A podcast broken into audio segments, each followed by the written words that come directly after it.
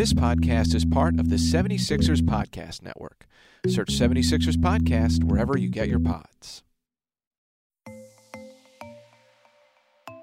I'm Matt Murphy, and this is The Scoop from the 76ers Podcast Network for Thursday, January 14th, 2021. What did other guys? I mean, Mike Scott and Danny Green. Now, Mike Scott just got off the injury list and he played 46 minutes. Danny Green is a thousand years old and, and he played 49 minutes, you know, so um, those are big contributions for us. 76ers head coach Doc Rivers following the team's 137 134 overtime win over the Miami Heat on Tuesday. 46 minutes and change for Mike Scott was a career high for the veteran, and if 53 minutes of game action overall wasn't enough for you, well, you're in luck because we've got more Sixers Heat on the way. The two shorthanded squads will meet again tonight. Right now, we'll hear more from Joel Embiid, and a little bit later on from Heat head coach Erik Spoelstra about Joel Embiid.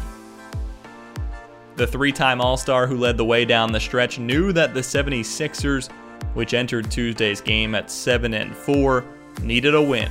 Uh, it was needed. Uh, we needed tonight. Uh, I mean, we lost uh, three games in a row.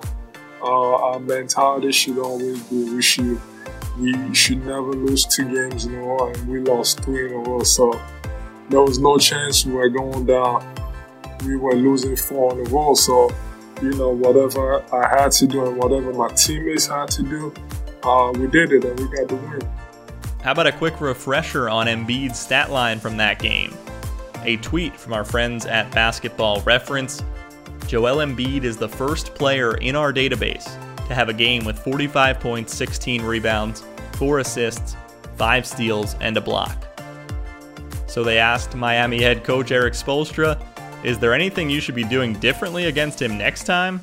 Or was it just a great player being great? Yeah, I mean, you always think you could do some things, you know, to be a, a, little bit more disruptive, but make no mistake about it, he is a great player, you know, and he knows how to draw fouls. He knows how to um, get away from whatever your scheme is, uh, go quick or go slow, depending on what's needed for each possession. Um, you know, at the end of the day, he had some big shots. You know, you got to knock those down. Those 15 foot shots, he wasn't getting much mileage uh, right at the rim, you know, due to our help defense. So he stepped up and made some shots. Running down the status of players on both sides for the finale of the two game series, the visitors will again be without eight players due to health and safety protocols, while Meyers Leonard is listed as doubtful due to his shoulder strain. Two way player Gabe Vincent, who scored a career high 24 points in just his second game of the season on Tuesday, is listed as probable with right knee soreness.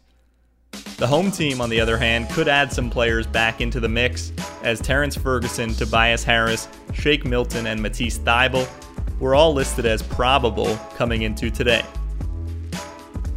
It'll be the 76ers at 8 and 4, once again playing host to the Miami Heat, who are now 4 and 5. Tip off at 7 o'clock at the center.